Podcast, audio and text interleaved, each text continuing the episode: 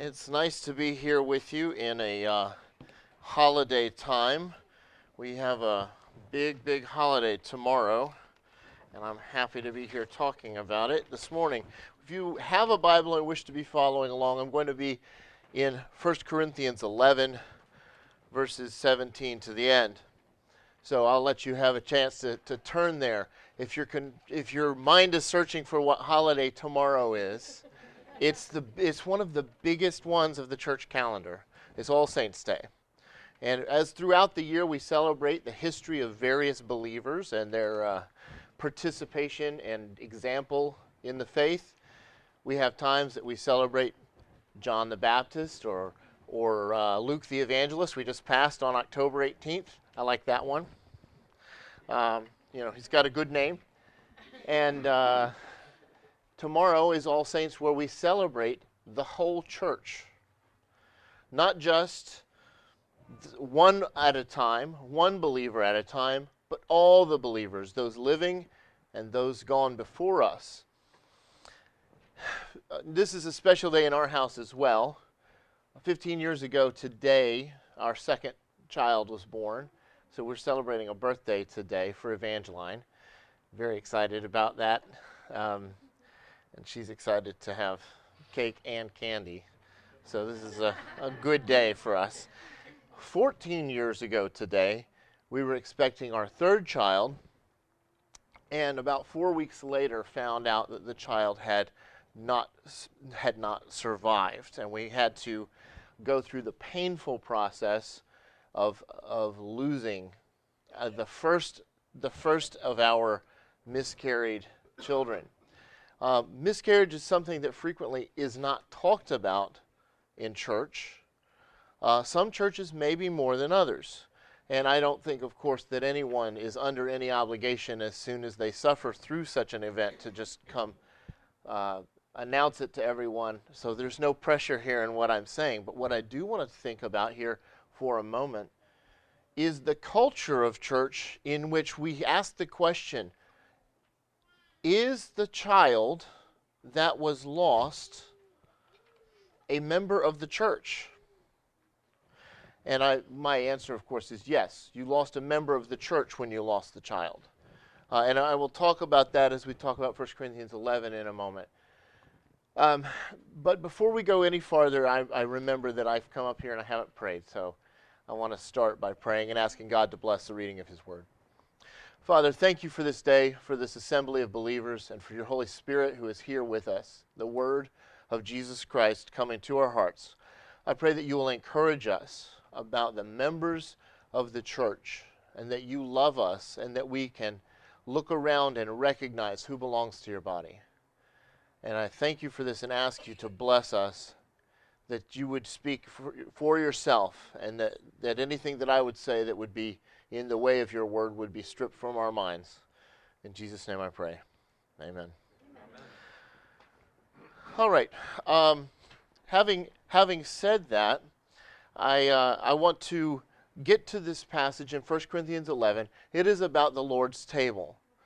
Now, this, this is one of those passages that may be one of the Bible passages that gives people pause, makes them worry a bit when they come to church and they're like, oh, Lord's Supper, especially in my upbringing where the Lord's Supper was only had four times a year. And when you had it, you had to, they talked a lot about the cross, and you had to think really hard about how bad your sins were and make sure that you really felt like you were participating in the grief of what you had done to Jesus in order to get to the table. And I, and, I, and I don't say that mockingly, but what I am talking about is the sense that when I come to the Lord's table, how do I know I'm worthy to come to the Lord's table? How, do I deserve to be there? Of course, we believe we're sinners. So, in some way, we should say, I'm not worthy to come to the Lord's table. So, how can anyone come to the Lord's table? And yet, when we come to church, we are assured of God's pardon. And so, in another sense, since this is a meal that teaches us that Jesus graciously has forgiven us, if you're a, if you're a believer, you should be able to freely come to the Lord's table without any sense of reservation. Your sins are forgiven. What prevents you from coming to the Lord's table? And yet, this passage that we're about to read is a passage that prevents many, many Christians from coming to the Lord's table. Because this passage says that you need to eat and drink the Lord's meal in a manner worthy, right? And it says that you should examine yourselves. And for those reasons alone, a lot of people refrain or they feel afraid that maybe they've done this week I've done more heinous sins than in the past, or this week I'm I'm I've I have especially sinned against God, and so I am more dirty. I am more prevented somehow. But that is not what the Bible teaches. The Bible does not, in this passage, say that anyone can abstain from the table. It says repent from your sins, right? It doesn't say if you've sinned this week, don't partake, as if like an extra week's going to make you cleaner. It's not time that time does not he, may heal all wounds, but it does not forgive all sins. Time doesn't forgive your sins. The blood of Jesus forgives your sins.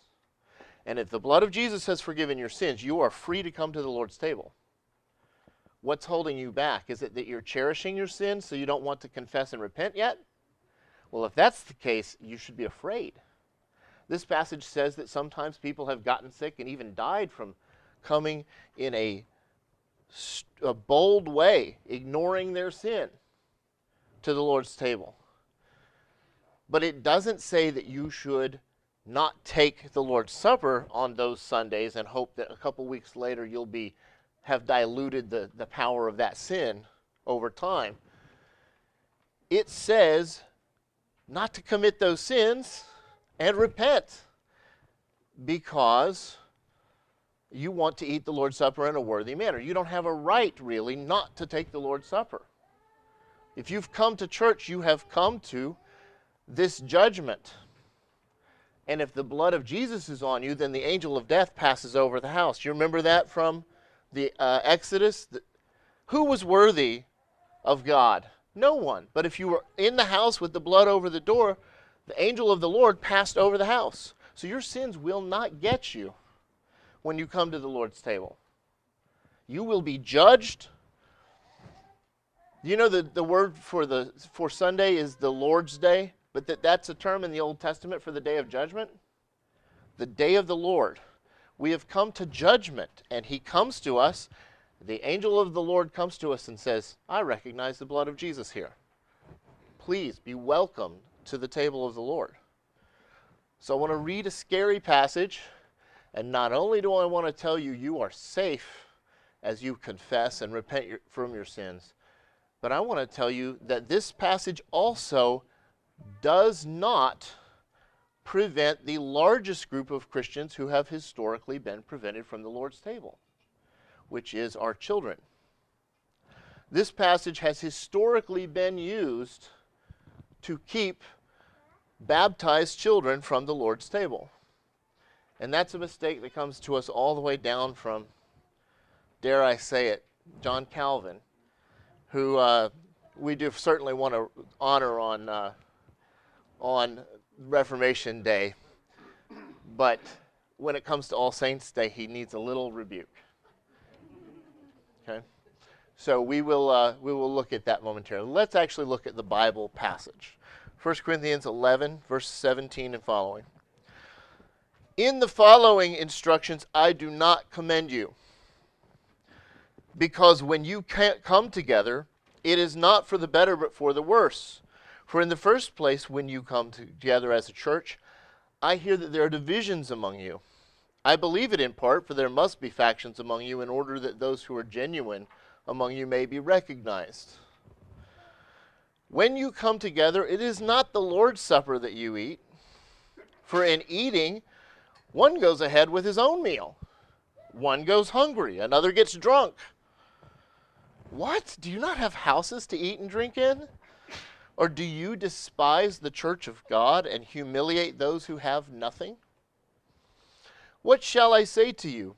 Shall I commend you in this? No, I will not. For I received from the Lord what I also delivered to you. that the Lord Jesus, on the night when he was betrayed, took bread. And when he had given thanks, he broke it and said, This is my body, which is for you. Do this in remembrance of me. In the same way, also, he took the cup, after saying, This cup is the new covenant in my blood. Do this as often as you drink it in remembrance of me. For as often as you eat this bread and drink the cup, you proclaim the Lord's death until he comes.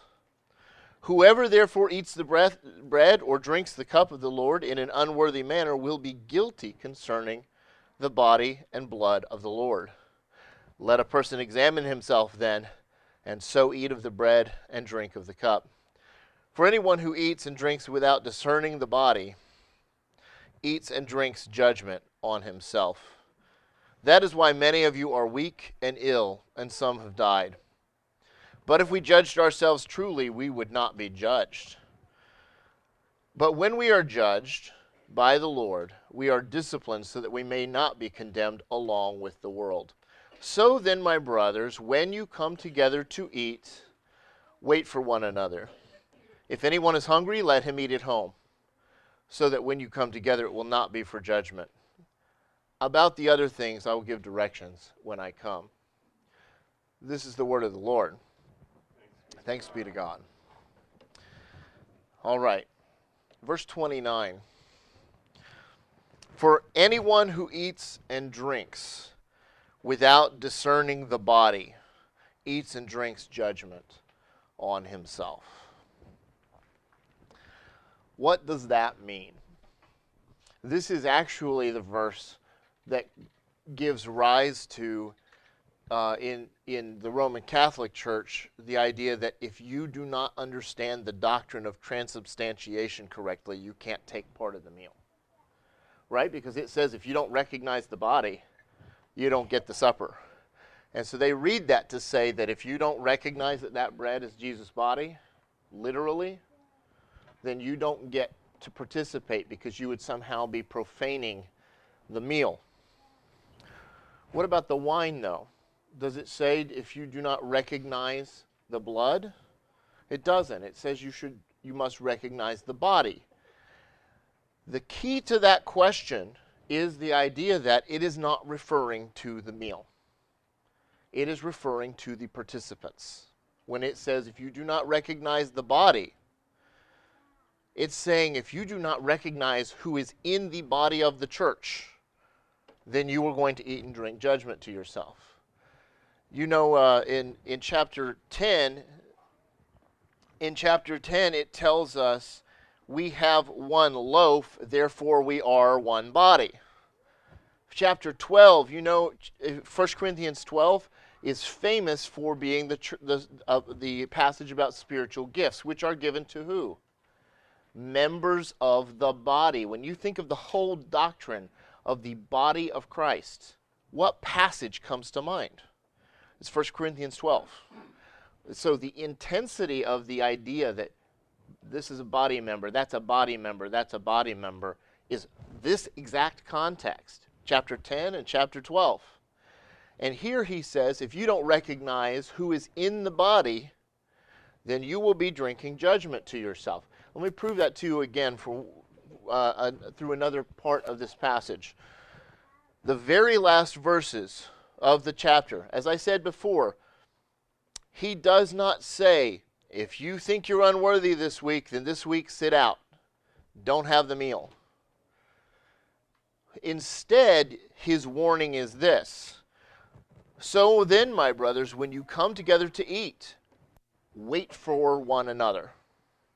So, the error I've been talking about, the one I've been warning you, I want to re- reiterate it for you one more time.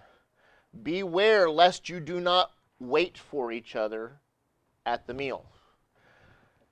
Well, wait for whom? What was the situation? What was happening in their day? He says that one of you, in eating, one goes ahead with his own meal, another goes hungry, another gets drunk.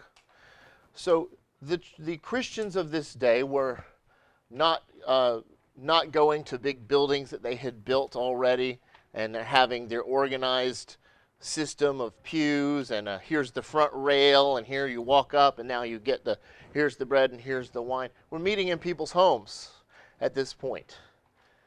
And if you're going to have enough room to meet in the homes of other Christians, you're going to meet in the, you're going to pick the people with the larger homes, right?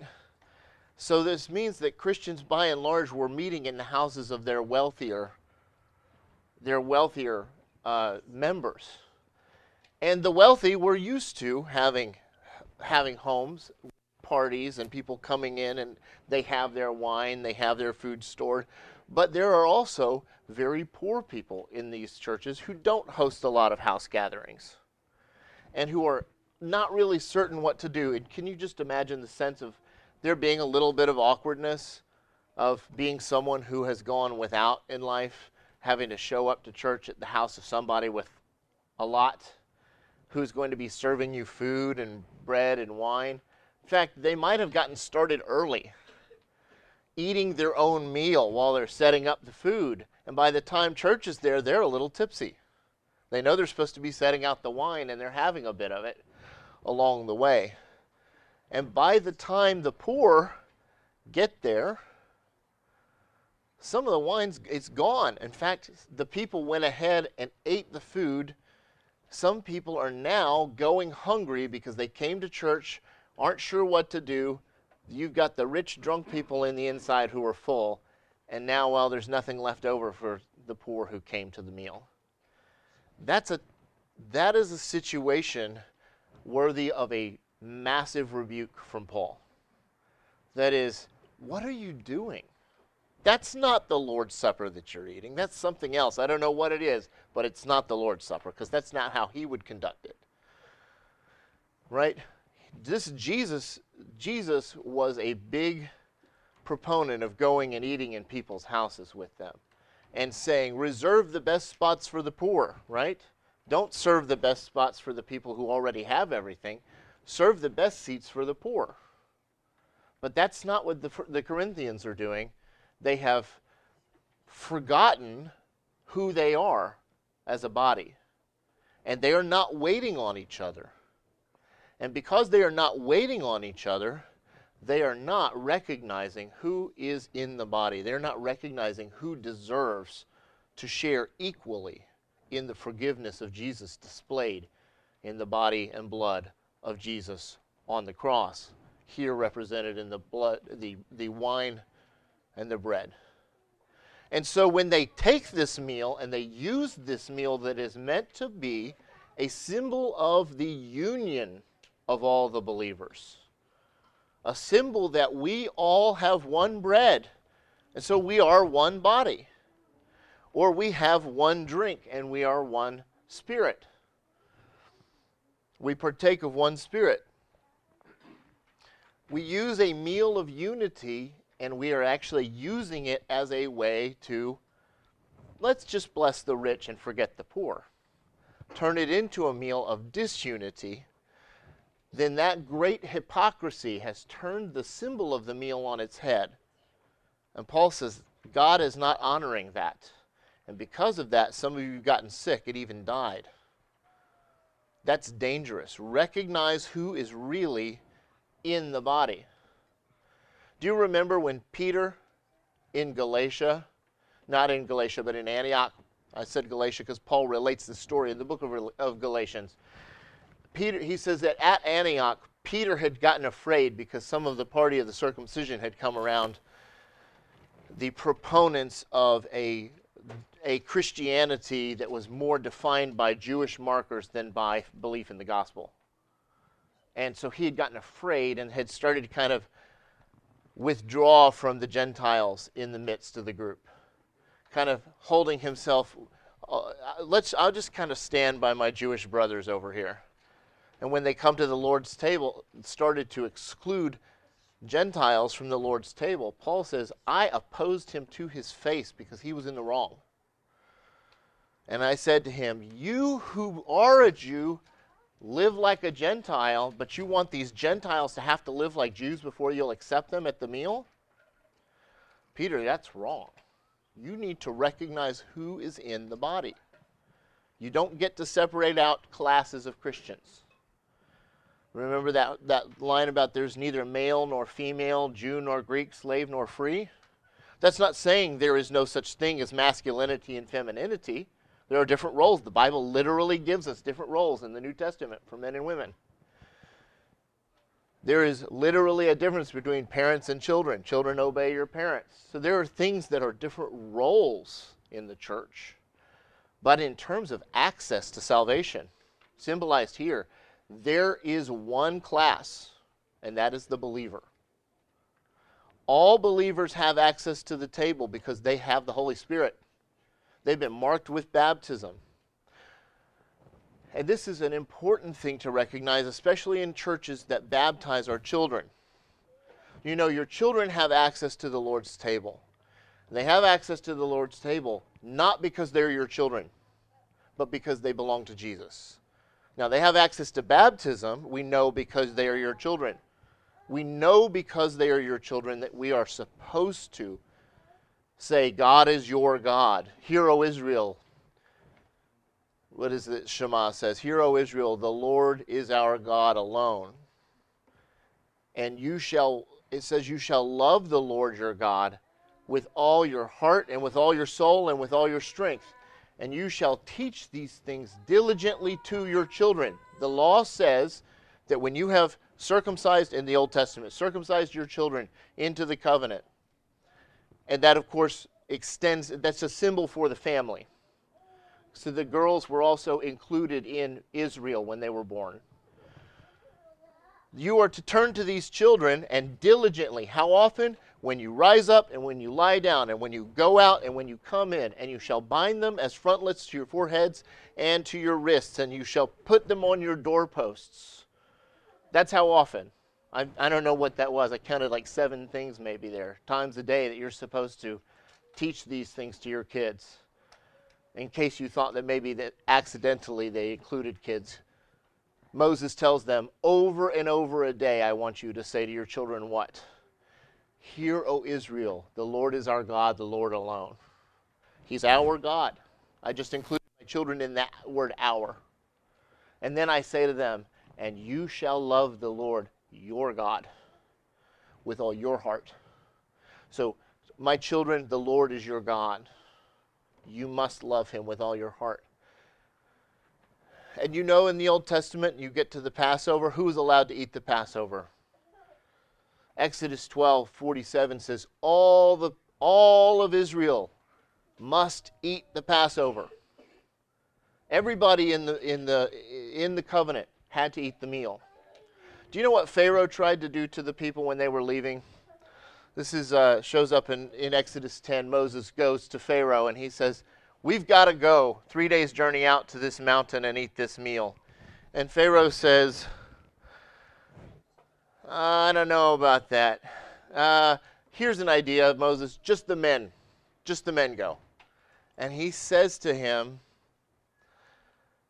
No, no, Pharaoh, we must go with our young and our old, with our men and our women, with our flocks and our herds, for we must hold a feast of the Lord.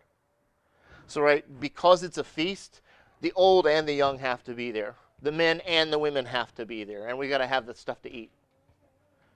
So that's the rules, Pharaoh. We don't make the rules, we just follow them. God said everybody has to go. And he says, Far be it from me if I should let your little ones go. Look, you have some evil purpose in mind here. That's actually what it says. This time I'm not paraphrasing. And uh, he drove them out from his presence, it said, in his anger. What was the devil here in this story? Who's the devil in this story? And what is he saying? Far be it from me if I should let your little ones go to a feast of the Lord. You've got an evil purpose in mind here. Well, from your perspective, Pharaoh, we do have an evil purpose in mind. We intend to take our children out to that mountain, and we're not coming back. Because they belong out there with us. They belong in freedom from Pharaoh. They belong in freedom from sin. They are with us at the meal of the Lord. And when they get to that meal in Exodus 12, we hear the instructions all of Israel must eat the Passover. And it's the same in the New Testament.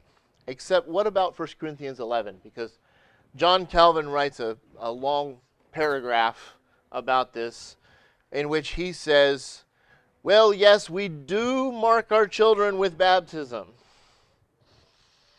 He says, We do mark our children with baptism and, of course, show them that they are a part of Christ and they are regenerate. Right? So Calvin's going out of his way to say, when we baptize our children, we're saying they're saved. They have the Holy Spirit, they belong to Christ, they are part. But the Lord's Supper, he says, is different. And why does he say that it's different? He says, well, of course, this passage tells us a number of reasons that they shouldn't eat the Lord's Supper. Ken, is there any way I could get some water? My tongue is sticking. Um, it says in this passage, first of all, one of the things that it says in this passage is that when as often as you eat and drink this meal, you proclaim the Lord's death until he comes. Thank you.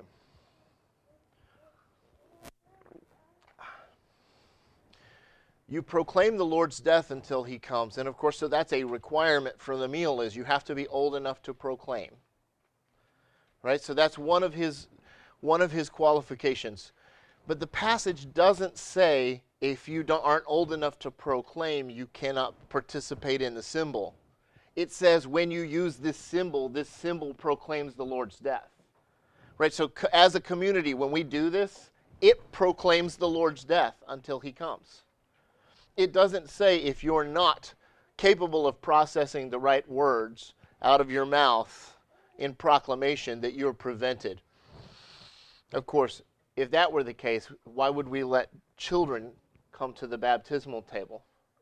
Are they, are they capable in their infancy of proclaiming their salvation?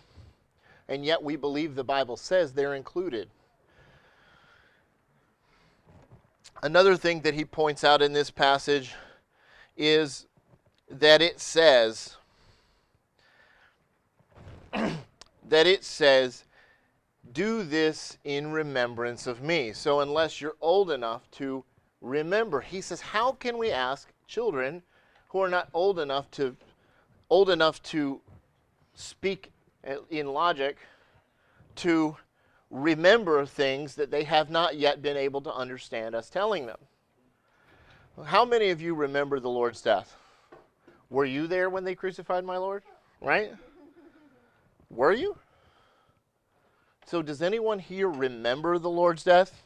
Okay, now, this passage is not even saying that at all because the word is not remembrance, it's a mistranslation. The word is memorial. It's anamnesin. If you look that word up, if you look up the word anamnesin in the Old Testament, you'll find that uh, the word is used for memorials. There's uh, two places specifically, and I, I know I, I failed to write them down. I think one is Leviticus 24. Um, so I'm going to peek really fast to see if my memory is serving me properly. Leviticus 24 says, see if I can actually uh, find the verse. And I believe it is in this passage. Yes, you shall take fine flour and bake twelve loaves from it. Two tenths of an ephah shall be in each loaf. And you shall set them in two piles, six in a pile, on the table of pure gold before the Lord. And you shall put frankincense on each pile, that it may go with the bread as a memorial portion. That's it, for as food offering to the Lord. Every Sabbath day, Aaron shall arrange it before the Lord regularly. It is from the people of Israel as a covenant forever. So, what is this? We just have been told about the Sabbath day bread. This is our Sabbath day bread, right? So, this is what do we have happening in Leviticus 24? They're going to take 12 loaves. All right, 12. Quick question What does 12 represent?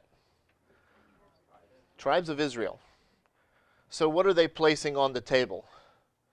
They're placing a representative for each tribe of Israel before the Lord as a memorial offering. All right, who is going to remember what? The point of this bread is every Sabbath, there's bread placed before the Lord that reminds the Lord of his people. It doesn't remind the people of the Lord, it reminds the Lord of the people. Another, uh, another passage, and I'm, I'm afraid that I will, I will have to just ask you to look this up. There's a passage about the, the use of trumpets, and that the blowing of the trumpets is a memorial blowing. Do it over the memorial offering. And it says, And when you blow this trumpet as a memorial, the Lord will remember you. This word anamnesin, and this is what the Septuagint Greek version of the Old Testament uses this exact word. This is the only places this is used in the, in the Old Testament, except for in two headings of some Psalms. The word anamnesin is a memorial that calls the people to God's mind. Jesus says, and this is how this, this Greek is rendered in uh, 1 Corinthians 11, as often as you do, uh, he says, do this, uh, astein anamnesin emu. Do this unto my memorial, or properly rendered, do this as my memorial.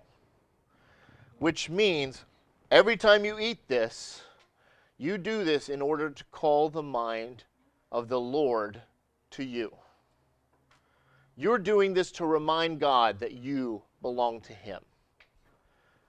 And He will come down and He will judge you and say, Ah, I see the blood of my Son. You are mine. You are mine. So nobody in the church is prevented from eating it by not being able to remember something that happened 2,000 years ago. But as they grow up eating it, they certainly will remember all the times they've eaten it and come to remember that they have been forgiven and pronounced holy over and over and over. Another thing that this passage says is let a person examine himself then and so eat the bread and drink the cup. Right? So now this is, we're getting deeper into the problem, right? Are you old enough to examine yourself for your sin? So, what if you've done something really bad this week and you need to examine yourself? Now, remember, it doesn't say let a person examine himself and then exempt himself if he did something bad. Let a person examine himself and then eat. Right? So, he's encouraging us to repent of our sins. But what about the question do the meals of God endanger the people of God if they have gross unrepentant sin? And the answer is yes, they do.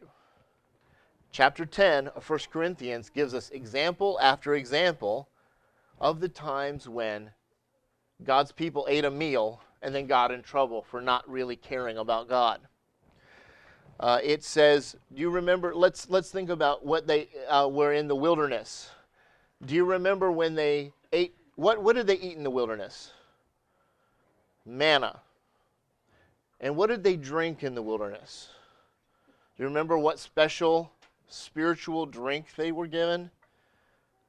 That Moses had to, to touch a rock with his staff and out would flow living water that the people were to drink, flowing water. Paul says in 1 Corinthians 10, right before this, he says, Remember how they ate spiritual food and they drank spiritual drink and yet the Lord was not pleased with them. All right, so before that, right before that, he says, Remember how they were all baptized into Moses in the water and the sea, and they all ate the same spiritual food, and they all drank the same spiritual drink. And yet the Lord was not pleased with some of them. So in the Old Testament, Paul's example that proves his case that, that we should repent of our sins, he gives us an example of meals that everybody ate.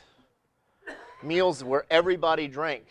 And of course, this is a passage in the Bible that tells us that everybody in, everybody in Israel was baptized, even which includes the children. So this is, if you want to mark it down, 1 Corinthians 10 says, children were baptized in the Lord in the Old Testament. In the case of saying this, though, what has he logically proven to us? That God asks for everyone to eat the meal, and that the fact that it will be dangerous for the sake of judgment does not prevent God from asking that it be everyone who is at the meal. Now, who got in trouble in the Old Testament? Do you remember the people didn't all make it into the promised land? They went out from Pharaoh. They spent how long in the wilderness? 40 years. And when they got there finally, everyone who was how old and older did not get to enter. 20 years old and older did not get to enter. Because in that generation, it says they failed to unite their hearts with faith, in Hebrews, it tells us. They did not unite God's message with faith. And I don't actually even think that it's literally saying that those people all were not saved, but that they treated him in such a way that he disciplined them through keeping them out of the promised land. Who was he gracious to? Well, he was gracious to those 20 years old and younger. All right, so examination of yourself and the danger of eating of that meal, God's mercy extended to those 20 years old and younger.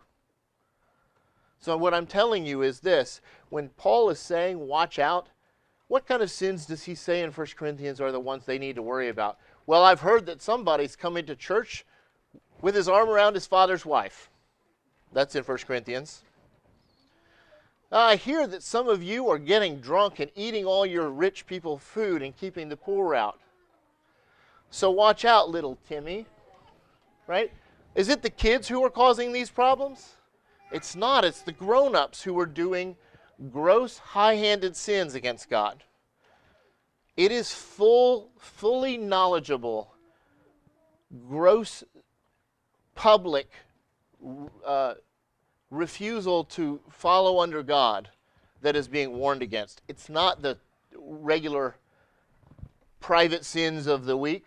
It is not the things that you, even if they're terrible, the thing that God is warning against is the public misrepresentation of his name by adults.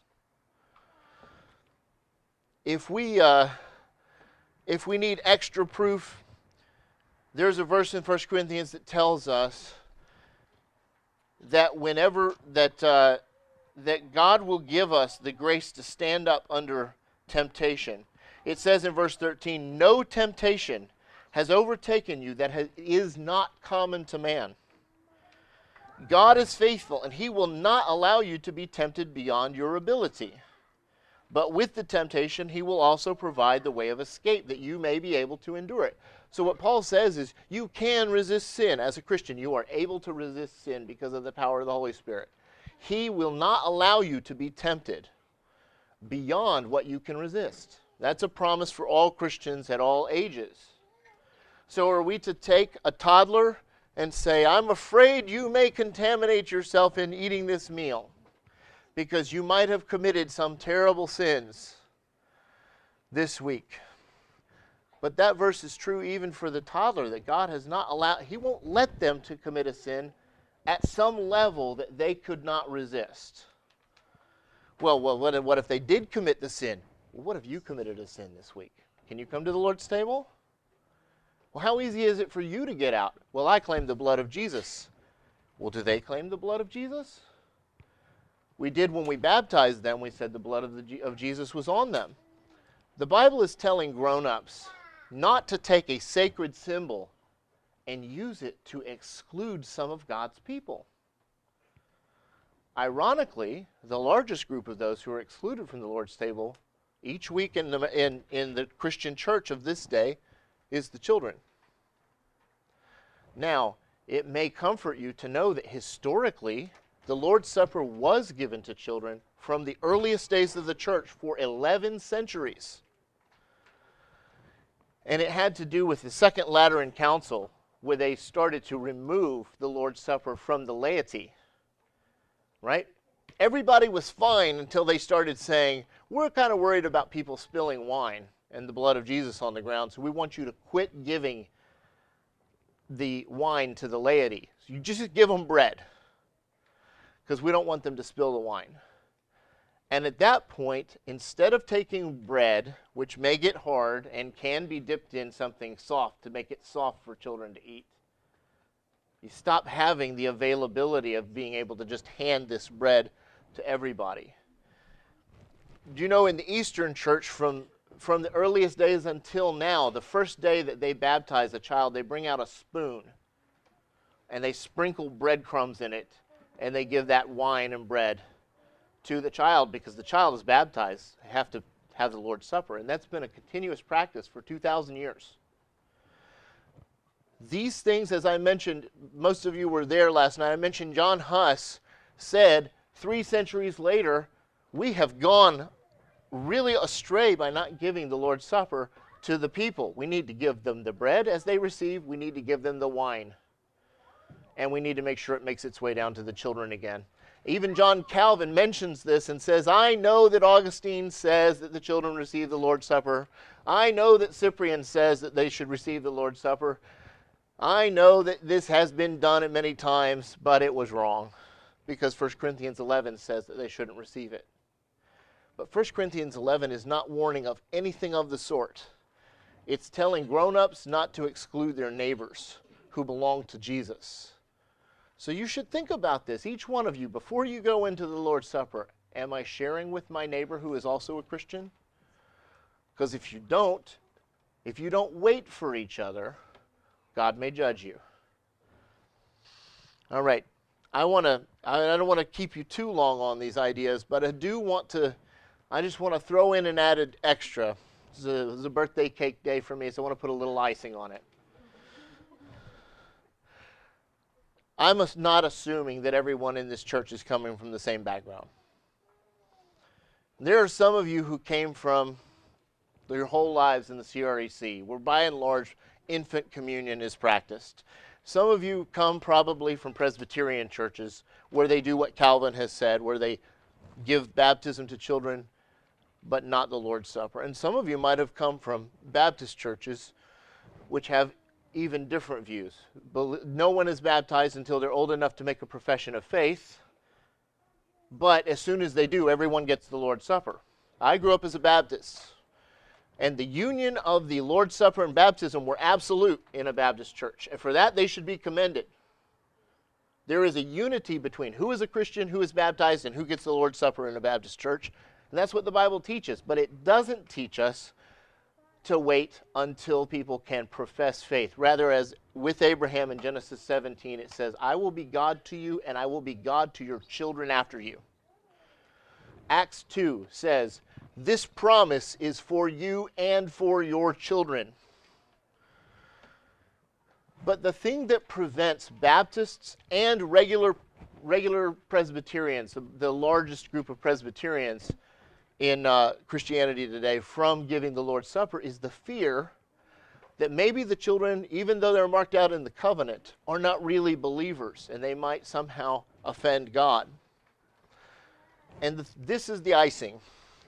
I want to read to you verses from three Psalms.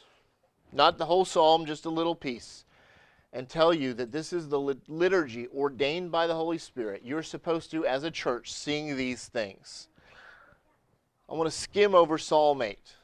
Oh Lord, our Lord, how excellent is your name in all the earth. What does it say? Out of the mouth of infants and nursing babies, you have ordained praise to still the enemy and the avenger.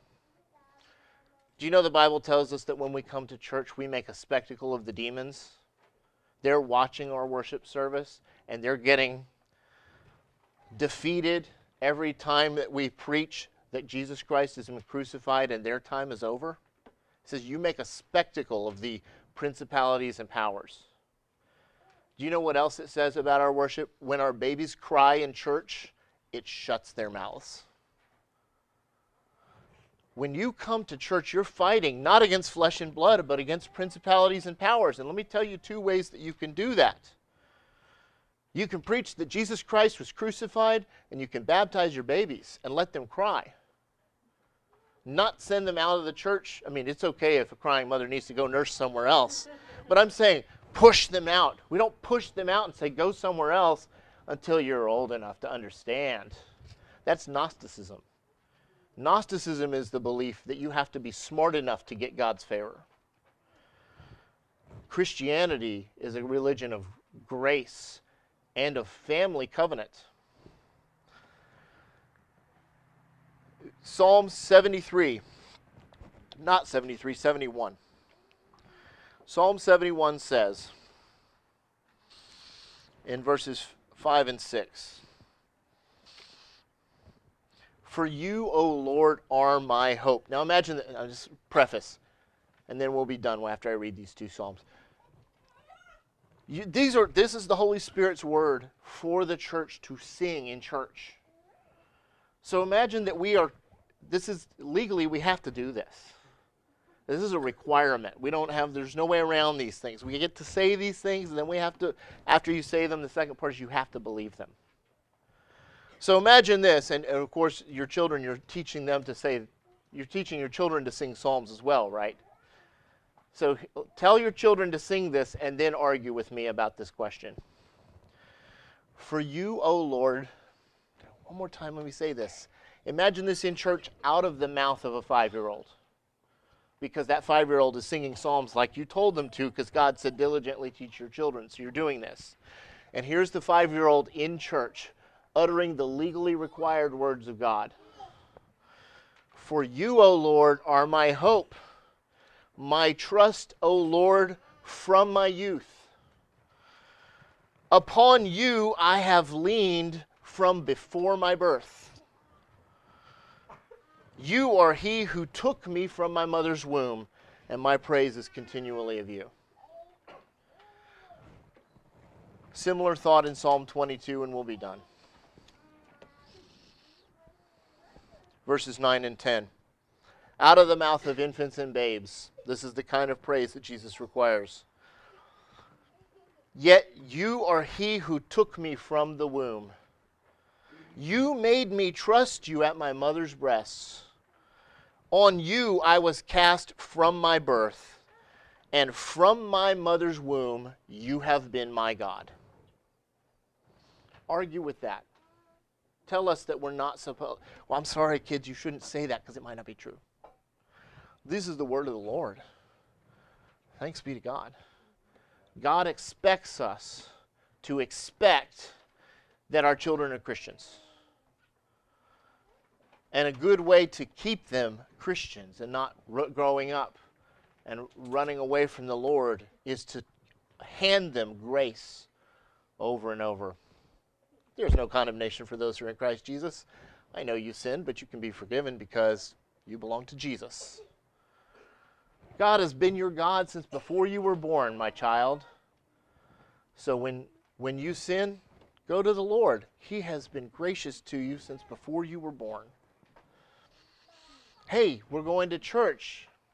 Let's be glad together. That's a great children's hymn. I was glad when they said to me, Let us go into the house of the Lord. I'll finish with the words that they're told to say for the, for the peace offerings when they gather for the peace offerings. You shall eat and you shall drink. You shall eat and you shall drink before the Lord your God you and your sons and your daughters, and you shall rejoice. Let's pray. Father,